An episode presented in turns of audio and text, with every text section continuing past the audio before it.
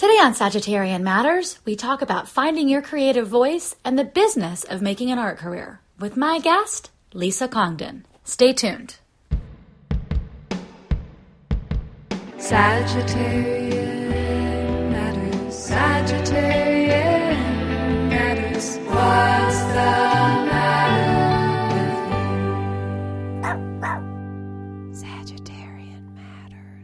Lisa Congdon is a Portland, Oregon illustrator, fine artist, and author. She's the author of many books, including, but not limited to, Art Inc., The Essential Guide to Building Your Career as an Artist, Whatever You Are, Be a Good One, and most recently, Find Your Artistic Voice, The Essential Guide to Working Your Creative Magic. Lisa regularly teaches classes online about the business of creating and managing your art career, and she has a real-life brick-and-mortar store in North Portland where you can find her beautiful goods. What follows is a recording of my live in conversation in honor of her new book. We talked about finding your artistic voice, managing an art career, managing your time, and more. We were live at the Last Bookstore in Los Angeles, California, and this was produced live and in person by producer Panzini Linguini. Please enjoy.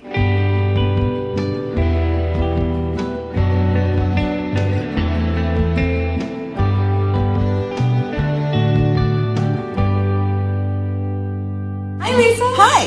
How's it going? It's going great. Yeah. Thank you so much for hanging out with me tonight in Los Angeles. It's my pleasure. Congratulations on your new book. Thank you. Finding Your Artistic Voice. And I'm excited to talk about that tonight. Yes. My first question for you, if you care to accept it, is how did this book come about? Well, a couple of different ways. For one, I've always, my path has been a little non-traditional. So I've always sort of been interested in art my entire life, and I think to a certain degree felt like a creative person, but I never identified as an artist.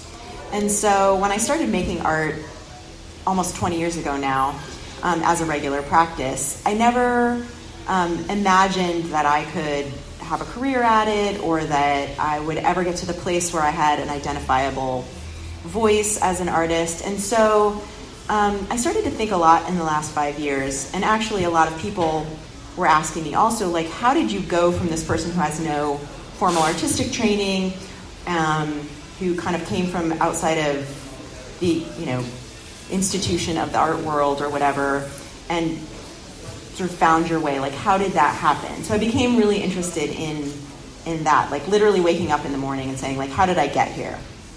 And it seemed like people were asking me that, and I was also thinking about it because it's not always clear, like, how we develop as artists. And I've been on this speaking tour, and literally every audience that I talk to, and I've been mostly giving talks, sometimes having conversations, I'll ask everyone in the room, and oftentimes this is audiences of people who are self-identified designers or artists, right? And I'll say, how many of you feel like you found your voice? And literally 5 people will raise their hand. And that's because we are often not sure, or we're not, you know, like, or people are confused about whether or not they've arrived at this place. So it's, I think, a question that a lot of people are confused by, or a process that a lot of people are confused by. So I decided to research creativity and voice and think about my own personal journey, like, how did I get here? I interviewed a lot of artists about their perspective on voice, both their own journey and maybe sort of their perspective on the process. And that's why I wrote the book. I also had done a survey a handful of years ago, like, with my audience, like, what do you want to learn from me? And it was one of the top responses, like, how do I, most people equate voice with style, and so a lot of times people were asking, like, how do I find my style? Mm-hmm. What's the difference? Well, your voice is so much more than your style. Your style is a part of your voice that's important, but your voice is so much more than that. It's like your point of view, your choice of subject matter, like your actual like story, which isn't necessarily what I don't mean like a linear retelling of your life. I mean like all of the things that make you come through in what you make. And so some of the time that stuff is like really banal and boring, and sometimes it's very complex, and you know, and most of the time it's like some combination of that. But one of the things that I figured out when I was researching the book was that it is that voice is so much more than style. It's like everything about you and how that comes through and what you choose to make. And as far as how to find your voice, you interviewed a lot of people in this book. And there is a point where you kind of like, it sort of boils down to, there were a few themes that kept coming up over and over and over again. Can you tell us what those themes are? Is this a quiz? I have the backup in case I got your back. Okay, here's some themes that I remember. One is almost every person I interviewed talked about the importance of practice, of like the discipline required to sort of get to this place where you're, because part of what makes your voice is that you're doing certain things consistently. And that doesn't just go for visual artists. That's like any creative person, whether you're a musician or a comedian or an actor, you know, or a writer, like that your voice is like becomes your voice because it's, you know, this set of things or ways that you approach your work that are very consistent. And so in order to get to some level of consistency, it requires sort of showing up and practicing something over and over so that it becomes part of how you do something. I think that a lot of the people I interviewed also talked about having to sort of go through like the maze or like jump into the shark tank, that there's no way to sort of quickly, it's not this magical process that just happens, that you actually have to like go through the discomfort of, I don't know, like pain and fear and rejection and experimentation and insecurity and vulnerability and all of those things, like that you actually, and the sort of tedium of showing up and practicing things over and over until you kind of figure out who you are, or you get really good at your medium or at drawing skills, you know. Like I think one of the most interesting things in this process, and there's like a little quote in the book by Ira Glass, This American Life, and he talks about like the beginner gap, right? And that when we decide we want to do a new creative endeavor, whether it's like in the beginning of our, you know, creative path or anywhere along where we want to try something new, our idea of what we want to make is so far beyond our skill level, right? So there's this skill gap between where we are and where we want to go. And for a lot of people, they sit down and they have this idea in their head, like your taste is so much more developed than your skills, right? And then you sit down to try to do the thing and it sucks. You know, you can't do what's in your head because that requires time and practice and discipline and all these things. And for most people, that is so disappointing that they quit. And so I think another thing that came out of the interviews was like this idea about grit, like this ability to show up in the discomfort and make a lot of shitty work in order to get to the place where your work isn't so shitty, or where you realize that what you thought was shitty is actually not that shitty. I don't know. Yeah, because like some themes are, there's bravery that has to happen, mm-hmm. and then there's some faith that you're just like, something's going to happen. Yeah, eventually, if I keep doing this enough, I'll get somewhere with it. I wonder, you know, so there's so many people that are like, I don't even know what my voice is, but how much of it do you think is acceptance? Because as I was reading this, and as I was listening to you do other interviews, and also you've been on my podcast, I was thinking about you just are. Like, I think that sometimes people think that they're going to be born and then certain things are going to happen and then all of a sudden they're going to have a grip on like how they're different and their voice and what makes them unique, and they're going to be this really unique, cool person. But actually, whoever you are, even if you're somebody who's like, I'm a student and I am nervous. That's you. That's you right now. You could make art about that exact experience. Right. It doesn't have to be that you're like, I sailed the seven seas and swashbuckled. Like it can be that I go to the grocery store every day and I have a crush on the meat guy, but that seems weird because I'm vegetarian. Like those little things from your life can be who you are and can be part of your voice. But I wonder how much of it is accepting your voice enough to then put it on the paper and be like, ah. Right. I mean, that takes a certain amount of like I always say, like, there's so many people out there, especially I think women, who are like, my story, I mean, yes, maybe I have a story, but it's not interesting. And like, your angst about not being interesting is just actually your story. Yeah. You know? And it's what you choose to do with that, you know. And I do think that part of the reason when I go do public speaking and I ask audiences of, you know, 2,000 people, how many of you feel, you know, why only 10% of the people in the room raise their hand, and these are all professional creatives, is because they think that finding your voice is actually this other thing, when they have already figured out who they are. Because you are who you are from the beginning. In fact, your voice is always forming from the day you sit down to like draw or paint or make something for the first time. It might become more developed and identifiable and all of those things over time. But a lot of that also has to do with the fact that, especially in this day and age, what makes your work recognizable is also just your ability to put it out into the world, you know? Yeah. I have a graphic novel that's about this extraordinary family secret and a psychic and my dad and someone was alive but I thought they were dead. And I didn't even think to tell that story. Someone else had to tell me I should tell that story. Right. Because I was busy drawing the day-to-day things, like I rode my bike to the coffee shop today. Here's what I bought from Trader Joe's. What a deal. That's what I was drawing. And someone was like, this family secret might have something to it. And I was like, if you say so. So, although I have to say, Nicole, when I read your comics, I actually really like the pages that are just like tiny little one-page stories about going to the store. Thank you.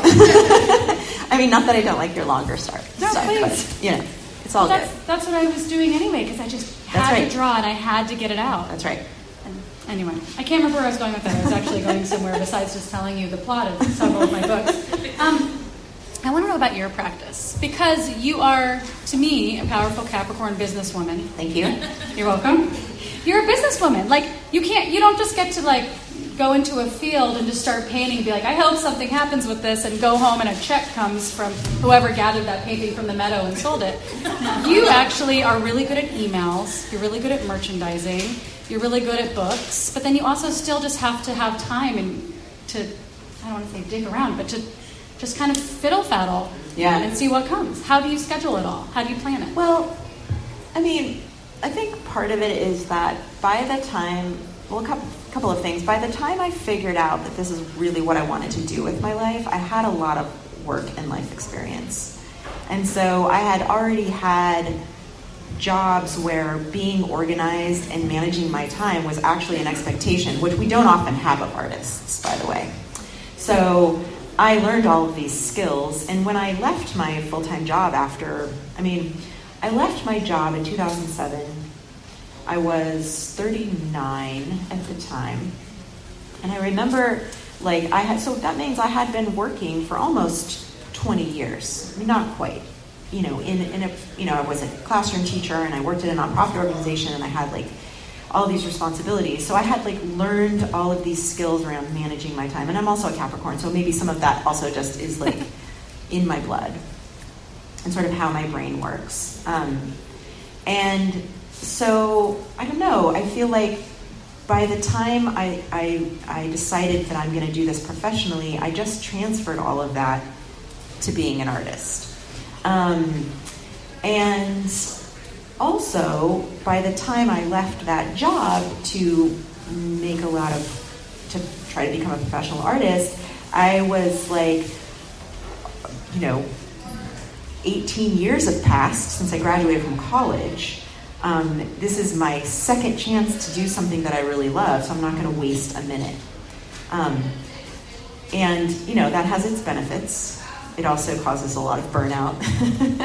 So while I feel like I learned how to manage my time and I do actually teach a class online about time management for creative people, which we won't get into. Part of that I just made up and learned because it became, in order for me to sort of manage my growing career, it became necessary, even more necessary than it was when I was working at the nonprofit organization and, you know, was managing projects with, you know, spreadsheets and everything. It became even more important because I was self-employed. I had no employees, you know, in the beginning. And certainly my employees were not making art. You know, that was all up to me. And so I had to figure out a way to manage all of it. And I also just was so excited to be doing this thing that I actually really enjoyed and got a lot of personal satisfaction out of, that I was motivated to stay organized and to stay up late and make work outside of, like, in the margins of my day, whenever I had time.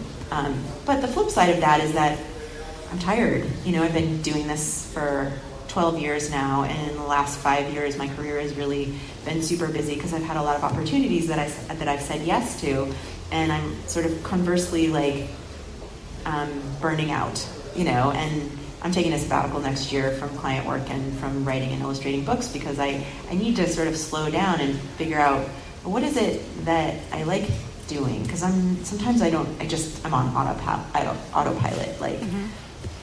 You know, oh, I have this book coming out. Let me plan a 2-month book tour with 18 stops, you know, yeah. And finish 3 other books at the same time and while I'm on the road. And, like, you realize when you do those things, it's not really sustainable.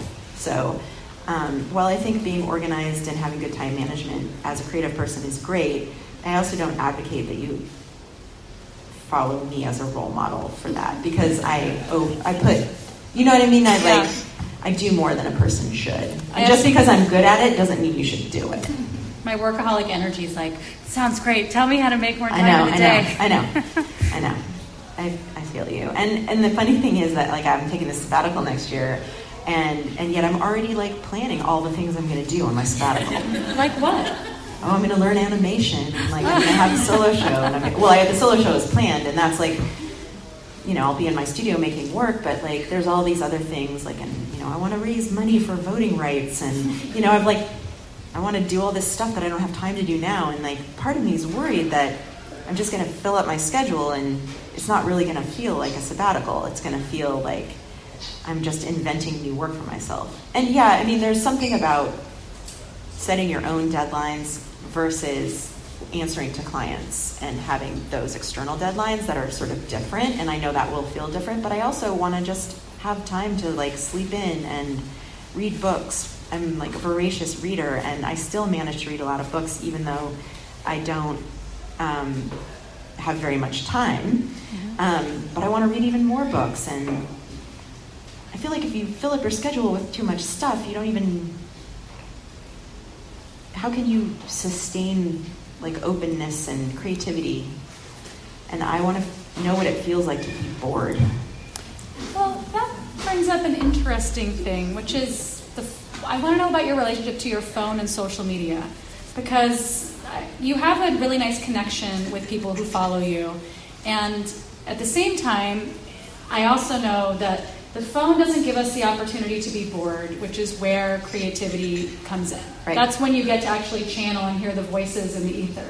When I'm thinking about the president and the new episode of a podcast and whatever I saw on Twitter and whatever, like, video of an aardvark drinking milk, like, whatever thing I just saw is not giving space for my brain to just spread out a little bit and get new ideas. A cartoonist I like named Rutu Modan said, the iPhone is the enemy of the artist, for this exact reason. But so I wonder, how do you balance that, and how do you give yourself, I mean, I know that sometimes there's business times where you have to do business, and there's times when you have more time to relax and get into your practice. How do you incorporate those things with your social media presence and how much you show up on there? Yeah, and I think that actually, I don't feel like I have a good balance on that now, and that's actually one thing I want to work on next year, is having more boundaries around phone time, because I can always, and those, I'm sure many of you can relate to this, I only post at most, like, I didn't make a post on Instagram today because I woke up with a slight sore throat, and I was like, I'm tired, I'm not going to do this today.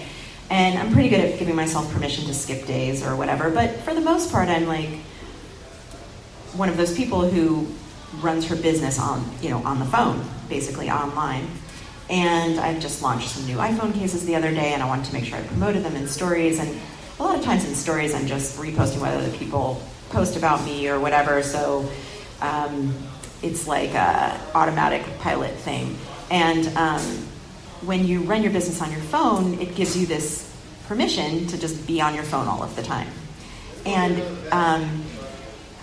when I get deeply entrenched in an illustration project or personal work or writing, sometimes I put my phone down and my wife will be trying to get a hold of me for 3 hours, and I don't have sound on my phone because I get very distracted by it. And so I also go through periods where I'm off my phone for a very long period of time, and I'm not doing the scrolling. But that's usually because I'm working. So in such a focused way, I could care less about what's going on my phone. And neither of those is actually, that's being off my phone, but I'm also not necessarily, I'm distracting myself with work versus phone. And so for me, I feel like the challenge right now, and I think the challenge for all of us, is to think about when we are, I saw this meme. It wasn't even a meme. It was just somebody I follow posted something yesterday that was like, something about before she picks up her phone, she's forcing herself to think, am I picking this up because I need to? Or is this, do I need to pick up my phone and scroll through? Or do I need to put the phone down and take a deep breath and just be in the present moment with whatever discomfort is causing me to grab the phone and scroll through, right? Yeah. Am I avoiding something? This is my way of dealing with anxiety. And I feel like as a culture, it's become this place where we, and I'm just as guilty of this as anybody, we go there as this way to sort of distract ourselves. And that to me is, maybe I'm not on my phone for 3 or 4 hours at a time, but it's usually because I'm working. So if I'm not working and I'm not on my phone, what am I doing? And how am I feeling? And what am I, how is my experience of life? And that's what I want to discover. And I think that requires making really thinking about and enforcing boundaries around media use and even being on the computer and answering email. And this summer, my wife and I went off the grid for a week, and so we had no cell phone reception. And it was the most, as you can imagine, it was very anxiety-producing for about 24 hours, and then it was we relaxed into it, and we had the best experience. And we came back, and we're like, let's buy a cabin in the woods where there's no cell phone reception and go there half the year. We had all these plans, and then we read Marley Grace's book about getting off your phone, and and we were every night at 6 o'clock we put our phones away, and we were just being for literally 3 weeks. That's really good. It was amazing. But then what happens is you slowly allow yourself back into normal. And then within 2 more weeks, we were back to the same old crap. I told my best friend, who I text with 1,000,000 times a day, oh, by the way, we won't be texting after 6 o'clock anymore. And then, that lasted a couple weeks, and then, it would be 7 o'clock, and I would start texting her, and she'd be like, it's 7 o'clock, so why are you texting me? Pointing out that I actually, and I'd be like, well, Clay's not home right now, so it's okay that I'm texting you, because, and that's how it's just sort of all starts to unravel. So we had this experience of trying to, have no media time in order to be more creative and be more connected, but it didn't last. And so I'm game to try it again. Today's episode is brought to you by Elise Miller, Robert Daniel, Michelle Lemoyne, Stephanie Mackley, Jill Pruitt, Anthony Pinto, Shoshana Ruth Wechter, Christy Herod, Jill Soloway, and Mary Pinson. If you would like to support Sagittarian Matters, in particular producer Chris Sutton, please send $5, $10, $5 million, that's your business, via PayPal to hornetleg@gmail.com. That's hornet like the insect, leg like its appendage @gmail. Thank you for your support, and we look forward to saying your name on the podcast. Producer Ponyo looks forward to it too. Don't be scared. That's just Ponyo's speaking voice. Another couple of things from the book that stuck out to me. One was there was an emphasis on joy, and also separately there was an emphasis on, aside from joy, not getting hung up on trends. Right. So drawing or creating what actually sparks joy in you, what actually makes you feel happy. And I know that sounds, you know, you hear and you're like, well, duh. But I feel like as an artist, I've internalized what does it mean to be an artist in my field? And this is the way you're supposed to draw, or this is the way you're supposed to do this or this. And so even if I'm like, I'm doing this because it's fun, it's art, there's certain projects that I can think about, much like the phone, where I'm like, am I doing this project because it's actually making me feel alive and excited, or because I feel like I should be doing this project because this is my field? Right. There's like one of the points, the final points in the book is like, you are the boss of your work and how you make it. And I feel like one of the things that hinders artists the most is this fear of doing it wrong, or like in your particular genre, or, you know, whatever, like you're a comics artist, I'm an illustrator, whatever, like that there's like this way we should be making art, or the way we should be putting it into the world, or what we should be making, right? And oftentimes that's stuff that's trendy. Mm-hmm. When I started out, I had an agent, and she was a great agent, but there was a real emphasis on making work that would sell. And she even teaches a class about that. And it caused me all kinds of anxiety. And I remember one year, there was a webinar, and I love this woman, and she's changed the lives of many illustrators. So this is not meant to be disparaging. This was just where there was a disconnect between me and this kind of line of work where you're making stuff that's trendy. We had a webinar one year that was like about that year's trends. I mean, people spend time making guidebooks and videos for illustrators and licensing artists about like what's gonna sell, right? And what's trendy. And it was like llamas and gardening tools or whatever were like some other thing that year, and butterflies. And I do actually like to draw butterflies, but I remember just like making these repeat patterns that had like were for kids that were like had garden tools in them, and I was like this is not me. I would never choose to draw this. Like, I felt so silly. And that very same year, I went to this licensing show in New York called Sirtex, and I remember just walking in and like being overwhelmed by the sea of sameness and just like losing it and being like, if this is what it means to do this, I don't want to do this.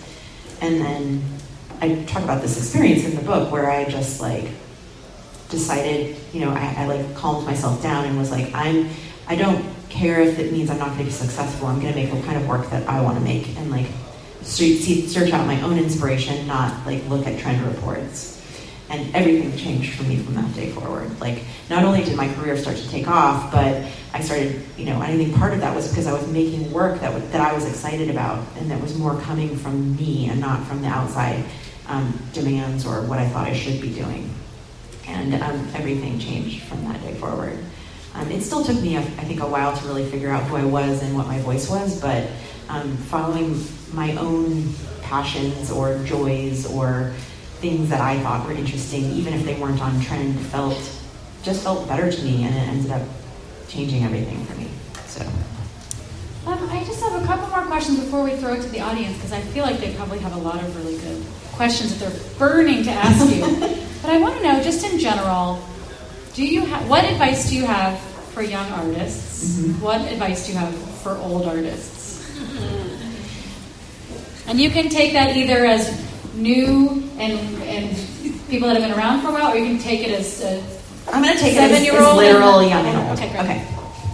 So, because I do think those are two different things. Yes. So, I think what I'm witnessing on the part of a lot of young people, like when I do residencies in elementary schools, or I work with teenagers, is that there's a sense of wanting things to be immediate among younger folks. And having a creative practice, not even a creative career, but a creative practice requires an enormous amount of discipline and showing up and like being present with being uncomfortable and not having things go very well all of the time. And I think So I don't know if this is advice for young people, but for those adults in the room who work with young people, helping students to sort of develop a sense of grit around hanging out during the uncomfortable parts of the creative process. You know, because around like third grade, kids get really self-conscious, right? And they start hating their work, and they start saying this is bad. They start comparing themselves to other kids, and that's a really uncomfortable thing for them. And so that's why a lot of children stop allowing themselves to be creative or to think openly about their potential. They start judging themselves and others. And so I think whatever we can do, and I think it's probably worse now because of social media and the immediacy of everything they want is right there for them all of the time. And so that worries me a lot. Conversely, I think I was at this event, a book signing that and a talk that I gave in Pittsburgh about a month and a half ago, and a woman raised her hand and she said, I'm your age, and I'm just getting, and I'm, you know, she was in her early 50s, and she said, I'm just getting started, and I'm really terrified about, like, you know, about just starting out now, and like, but I feel like I have to do it. Like, what advice do you have for me? And my advice was really like, stop and understand that as an older person, you have more skill, more wisdom, more experience, more perspective. You have like more of an advantage, not a disadvantage, to building a creative practice, because you understand what it means to sit through discomfort and to, I feel like older people are more equipped in the end to like learn and grow creatively because they're more willing and more comfortable with being uncomfortable. And I think it's an important thing for all of us to remember who are sort of starting over later or getting back into it later or feeling like, oh, eventually I'm going to become irrelevant because I'm getting old. That actually your age is your strength, not what hinders you. And if we could all just remember that, I think the world would be a better place. What book do you wish someone else would write that you could read as an artist? I do think for me, the book that I haven't found yet is something about actually what we were talking about earlier. Like, I mean, to a certain extent, Julia Cameron did this with The Artist's Way, but like maybe a more modern version of that, like how to have a more contemplative art practice, but also simultaneously like understand that using technology to keep, you know, to maintain your career, the reality of that, but then also sort of balancing that with spending a considerable amount of time off of the technology. Like, I feel like that's the thing that I need to try to figure out. Like, for me, what's next is like having a more contemplative art practice where I'm spending a lot of time thinking about what I'm gonna make and not being so concerned with being productive. Like, I think productivity is like, it's killing us, and I'm like a model for that, but it also bothers me, and that's something I really wanted. I'm proud of the fact that I'm prolific, but at the same time, I think there's a way in which we like honor and prize busyness and productivity over contemplation and just sitting and being in the world, and that's something that I would love, especially for creative people, that I would love to read more about and understand better. Yeah. Great. Let's throw it to the audience. Yeah, I wanted to dive in a little bit more to what you're talking about, following trends, or rather not following trends, but I know that you're also like a huge proponent of like accepting that you have a lot of influences and that our influences make our voice. So can you talk about the balance between those two things, especially if some of those influences do happen to be trying to be... And I just want to clarify that I'm not saying I don't follow trends. Okay. I'm saying that you don't want to follow something or make something just because it's trendy if it's doesn't feel off, like, I hate the word authentic, but if it doesn't feel like something you would normally make. So I actually think that, I love that question. I think that having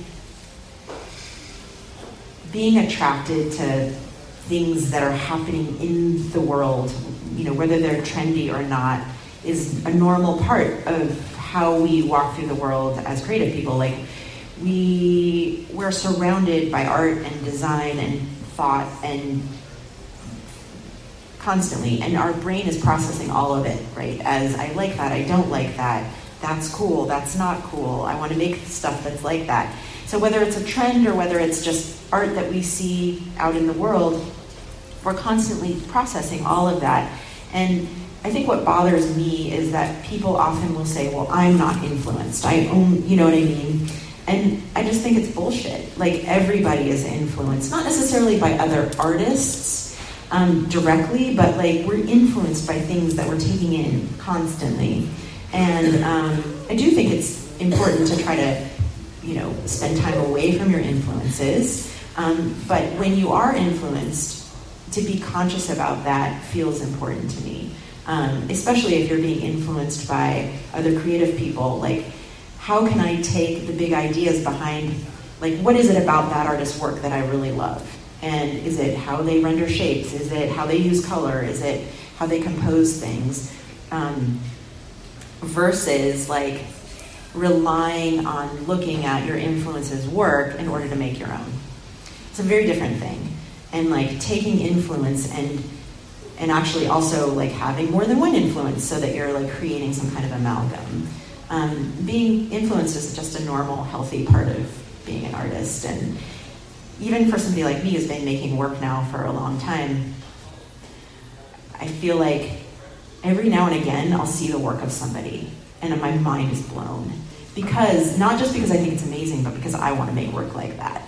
And so I often am, like, processing, like, what is it about that work that I love? And always asking that question. And, like, also, instead of just, I talk about this a little bit in the book, instead of just, like, pinning that artist's work into my, you know, Pinterest board, like, diving into that artist's story, like, how did they become who are their influences? And which opens up a whole new world of inspiration. You know, where do they get their inspiration? Because I feel like diving into your influences actually kind of dissipates them and blows them up a little bit. But if you hyper focus too much on one influence or whatever, there's more of a chance that you'll end up copying or whatever, which everybody does, intentionally or unintentionally, at some point.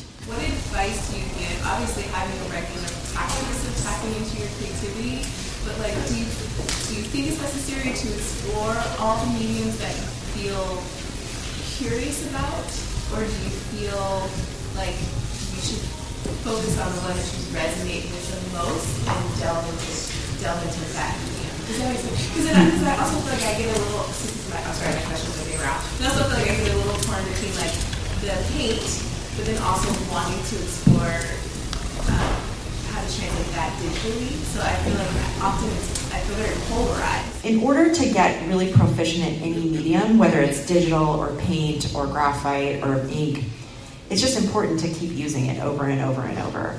Like, you can't actually get good at a medium. I mean, there's some geniuses out in the world who pick something up for the first time and are really good at it. Like, but that's not your average person. So don't compare yourself to those people if you see YouTube videos or whatever. Most of the time, you pick up a medium and you have to sort of get used to that medium and you have to figure out how to use it.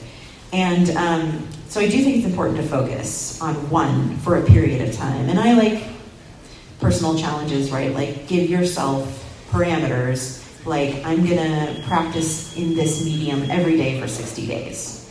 And I'm not going to, especially if you're in learning mode and you're not working professionally where you have to use other mediums, you know, I'm going to just really focus on this. And then shift gears once you feel like you've not necessarily mastered, but where you are either getting bored with or have, you know, feel some sense of accomplishment with that medium, and then go to another one.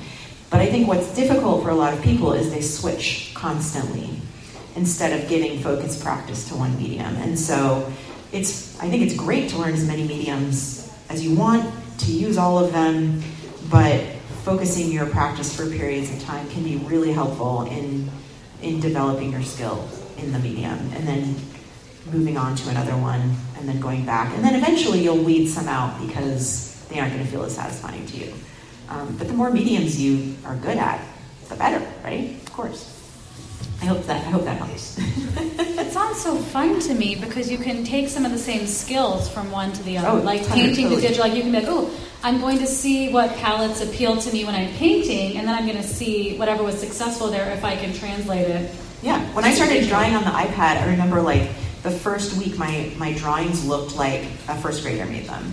And it's because I hadn't sort of quite figured out how to find the right brushes and how to, like, the pressure worked on the Apple Pencil. But, like, literally within a month, I was almost getting to the point where you couldn't tell the difference because I was doing it every day. And so literally within a week, I went from first grade to college. Wow. You know? No, but that's only because I was already proficient in paint and pencil, and so it was just learning this new medium. It's exactly your point, that like it transferred eventually once I understood how to use the tool.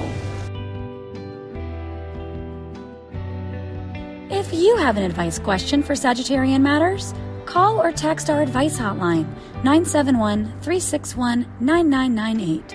Leave a message. We might answer your question on the air, and we promise not to answer the phone. That is a Sagittarian promise that you can take all the way to the bank.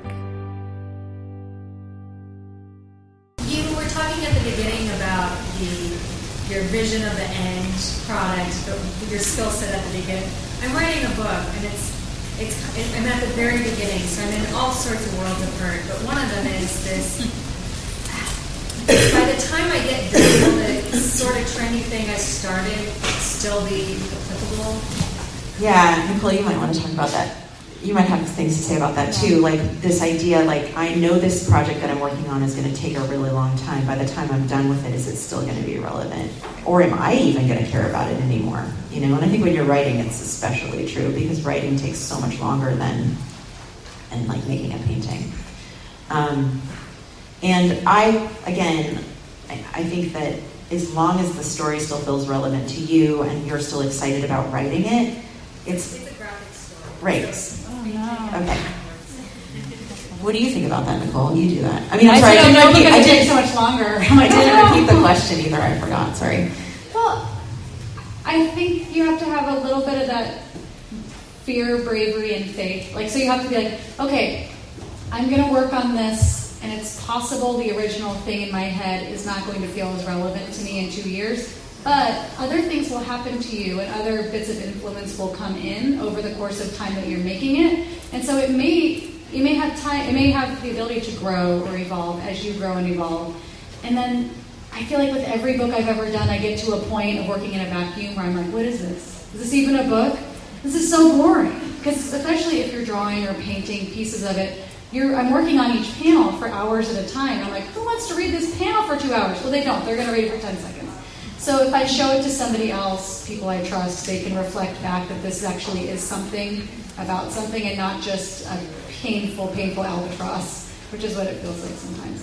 But I think, you know, for me, working on projects take multiple years, that I think the iron's hot right now, and I'm not sure if it'll still be hot in a couple years. I just have to trust that as I'm evolving and taking in new information, I can add that new information to my project. Right, and you could even go back and revise the beginning part of the book. It's not like once it's done, right? Yeah. But just so you know, I have that exact fear right now with the book that I'm doing because it has something to do with gender, and I'm like, oh God, like gender's not even going to exist in like 3 years. It's going to be like a relic, but it will just have come out then. That's great. Do you have to manage any negative self-talk or something? Sometimes I sit down to do something and I think, it was going to be shitty. And if I think like that, it probably will be. The question is, do I have to like manage negative self-talk? No, I never. Every human being manages self-talk, and if they don't, they're a psychopath. So it's just part of being human. Like we all sort of have doubts, or we all question ourselves, and we all have insecurities and fears. And I am no different than that. And it is true that part of people will often say, oh, you do all these things and your careers move so fast and you try all these things, you must be fearless. And it's like the opposite, actually. I had a tremendous amount of anxiety and fear. I just have gotten really good at like plowing through it or getting comfortable with feeling anxiety and not letting it stop me. So some of that is just that, which I think I've always been like that. But I also think there is a certain amount of self-talk that I have to engage in and understand that I worked with a coach once years ago, and one of the main things I learned from her was this idea that everything that I was telling myself was my own story. It wasn't reality. And so I have to remind myself that a lot when I get caught up in, like, I recognize that I'm telling myself a story about how something's going to go. And especially if I'm having anxiety, because that's just future tripping, right? That's all anxiety is, it's fear about the future. And so if I can recognize that in the present moment, everything is fine, and then I'm still gonna try this thing because I wanna try it, or I wanna make this thing because I wanna make it. I just have to release control and loosen my grip, take a deep breath, and just do the thing and try to connect as much as I can with the joy around whatever it is I'm doing and why I'm doing it, and let go of this negative story. But it is constant work, it's every single day. And some days are better than others, obviously, but I do think it's work we all have to do, and that probably all of you as individuals do in your creative work at some point or another, if not every day, then at least a few times a week. How many routines or rituals around either your day or making art or even the business part of your life? Routines or rituals around making art or routine around my day. I mean, I do I'm a very routine person, which is why it's been really interesting for me to go on this book tour, because I've been traveling and living in hotels and friends' bedrooms and things like that. And if you know me in Portland, you know, I get up every day and go to the gym, and on every Saturday I ride my bicycle with my women's cycling team, and I eat dinner at 5:30 or 6 every night with my wife, and we buy our groceries every Sunday. So it's not that I necessarily have rituals or routines around making art, I spin around 3 times before I start a painting or anything. It's more just that I feel freer creatively when I have to think less about all of the other things in my life. So if I have a routine and things that are very predictable, I find that it frees me up, which is part of why managing my time in the way that I do is important to me, because when other things in my life feel even if it's an illusion of control, there's this illusion of control, or that I have this routine and every day I do the same things, because so much in my life feels I have to draw from this part of myself to be so creative, that if certain parts of my life and day are routined and controlled and have rituals, then during those parts of my day where I have to draw from deep inside myself and come up with ideas and put things on paper, make things and create things, it just frees up space and energy for that. And so I do think routines and rituals are important. To the extent that they set you up for having the freedom to and space to be creative. For example, part of this mythology we have around creative people is that we're all really disorganized, right? And that we're all hot messes, and while that may be true for a lot of people, that might be true for men. Yeah, some male creatives. Yeah. I don't know that many marginalized artists that are just that get to run around and still get opportunities and still get things. Right. It's there's this myth that artists are scattered and disorganized and totally right-brained and can't keep their shit together, and I think that part of what having a creative brain might cause you to have a tendency to be disorganized, but actually trying to create organization and routine and ritual in your life that's consistent can help you manage your, to be more productive. Because I think what gets in the way of a lot of people is that they're so overwhelmed by their own disorganization, if it does exist, that's what causes people to not be productive, but most creatively productive, or to actually finish something or even start something. And so I feel like routine actually lends itself to creative productivity or creativity in general, which is really like this action, this like engaged, actionable, like making in the world, you know, versus just thinking about it and never doing it. My routine, at wherever I am, is that I listen to the same playlist that's on an iPod that's struggling along because it's very old. And I have a smock. And as long as my playlist is on and my smock is on, I've clocked in. Right. And then my body knows, like, oh, it's time to do the thing now. Right. There's nothing else that can happen. If I take a break to have a snack, the smock comes off. And if you follow Nicole on Instagram, she often posts pictures of her dancing with her dog. And often, 9 times out of 10, she's wearing her smock.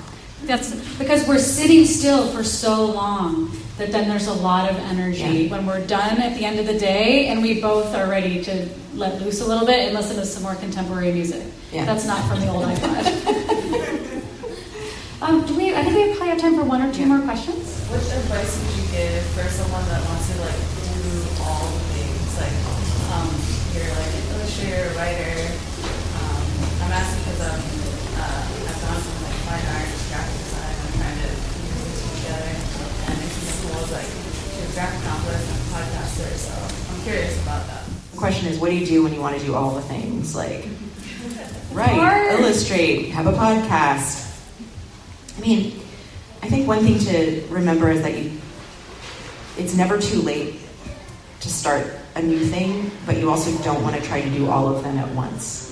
So maybe take one or two things and try to develop those. And I think we think, like, if I don't start a podcast tomorrow, you know, I'm never going to be able to start a podcast. Or, like, there's this sense of urgency around, like,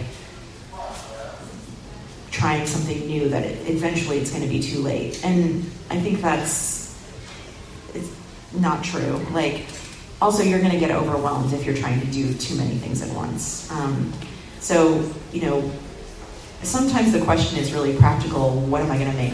What's going to pay my rent? Especially if you're trying to do something professionally, like that might need to be your first priority and the thing that you focus most of your energy on.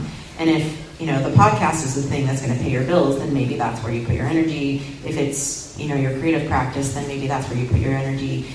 But it's kind of like finding your voice. It's like once you sort of nailed one aspect of your voice, you can really develop another. And I think you can sort of look at your career as a creative person in the same way. You know, once you've sort of got one aspect of your career down, you can then pursue another. Like, I do all these things, but I didn't start off 12 years ago being like, you know, doing all these things. They kind of all happened incrementally when I was ready.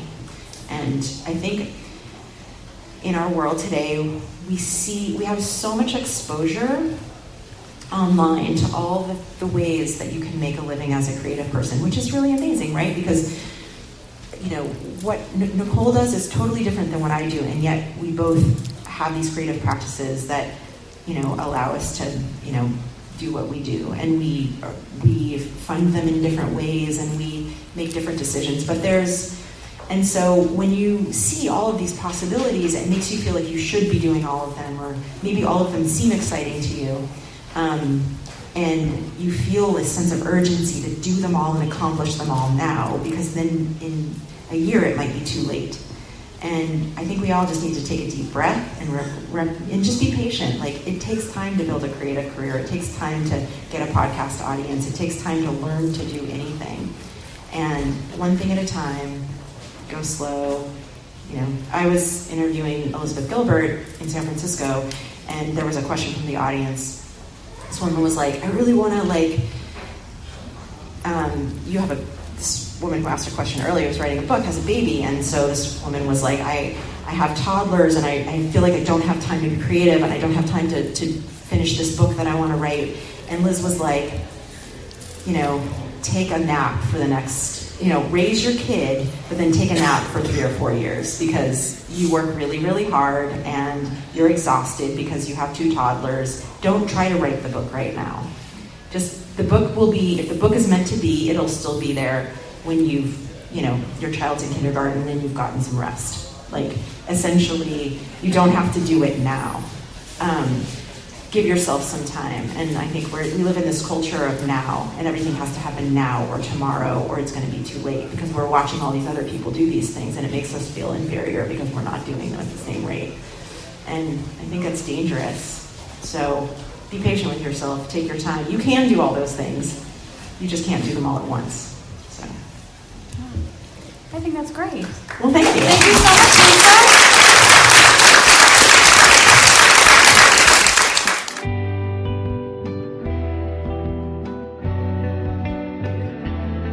Sagittarian Matters is produced by Chris Sutton, with assistance by Ponyo Georges. Our theme music is composed by Carolyn Pennypacker-Riggs of the band Bouquet. Thank you for listening, and I'll see you next time.